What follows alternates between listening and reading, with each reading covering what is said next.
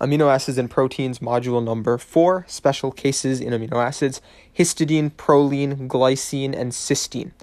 To begin, histidine, um, its R group side chain um, has a pKa of approximately 6.5, which is very near to the physiological pH of 7.4. And that makes histidine a very useful amino acid to have um, at active sites, present at active sites to stabilize or destabilize substrates because its pKa very closely matches physiological pH. In addition, it's worth noting that when the pH is less than the pKa, the amino acid exists in its protonated form, whereas when the pH is greater than the pKa, the amino acid exists in its deprotonated form. So always just think of it as um, relative to the pKa. When the pH, and when I say pH, I mean the pH of the surrounding environment, when the environment pH is less than the pKa, the amino acid is in its protonated or acidic form. And when the pK when pH is greater than pKa, the amino acid exists in its deprotonated form or basic form. So that's how I always think of it is relative to the pKa. So if pH is less than pKa, acid. pH is greater than pKa, base. And think of it in terms of protonated and deprotonated. The second amino acid we're going to work with is called proline, and this is also um, its side chain is a little complex um, it's basically an alkyl group, and what's special about this amino acid is that its alkyl group side chain actually wraps around itself and attacks its own nitrogen. Remember that amino acids all have an NCC backbone. So the R group on the alpha carbon, the middle C, if you will, in the NCC, attacks the N of the same molecule. So it basically attacks and, and uh, attacks or interacts with itself.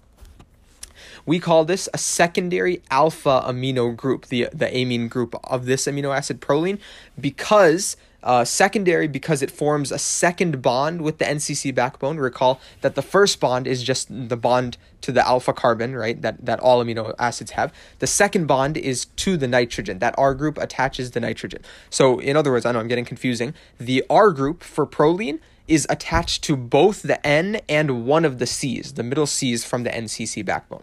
So we call this secondary alpha amino group. Secondary because it's a second bond, and alpha amino group to tell you where the second bond is formed.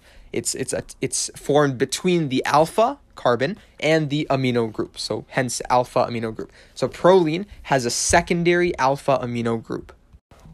The third amino acid we're going to discuss is glycine, and this is really the easiest one. I wanted to put this one at the beginning of this recording, um, but in the interest of keeping it exactly in tune with the way Khan Academy uh, designs it, I put it number three. Glycine's R group is just an H. It is literally the simplest R group for any amino acid is glycine, so it just has a second H. Recall that the alpha carbon has the R group. It holds the R group. It's, it's also attached to a carbon on its right and a nitrogen on its left. And to satisfy the octet, naturally, the alpha carbon always has one H.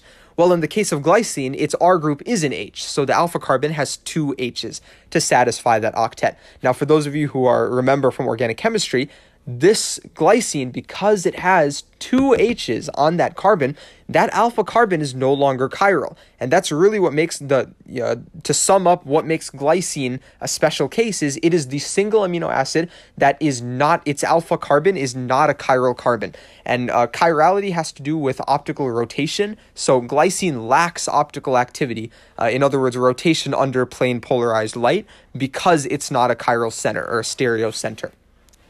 It's worth noting, however, that glycine, that, that alpha carbon, as such, though, is very flexible.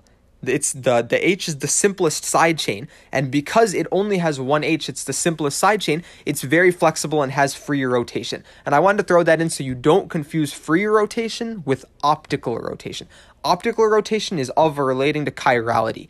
Glycine does not have optical rotation, but its its bond, the alpha carbon, is very flexible. Actually, the alpha carbon's bond to the R group is very flexible and has free rotation because it's such a simple chain. The fourth and final special case is cysteine, whose uh, R group contains sulfur, making it a thio group. It's specifically it's a thiol. You already know what that is, so I'm not going to go into it. And what makes uh, the presence of sulfur is important because remember that sulfur acts a lot like uh, oxygen and behaves a lot like it in that it has uh, two lone pairs in its most stable state. Um, and specifically, the presence of sulfur allows for the formation of what are called disulfide bridges. And what this means is when you have two cysteine molecules, okay, so two separate group, two separate amino acids with sulfur containing uh, R groups, these sulfurs of the neighboring of these two separate molecules can actually interact with each other. When these multiple cysteines are in close proximity, their side chains can form bonds between each other through the sulfur. And that's why I specified at the beginning that cysteine has a thio group, and because it's the presence of that sulfur that makes this entire thing possible. So now the question becomes well, okay, when do cysteines join together?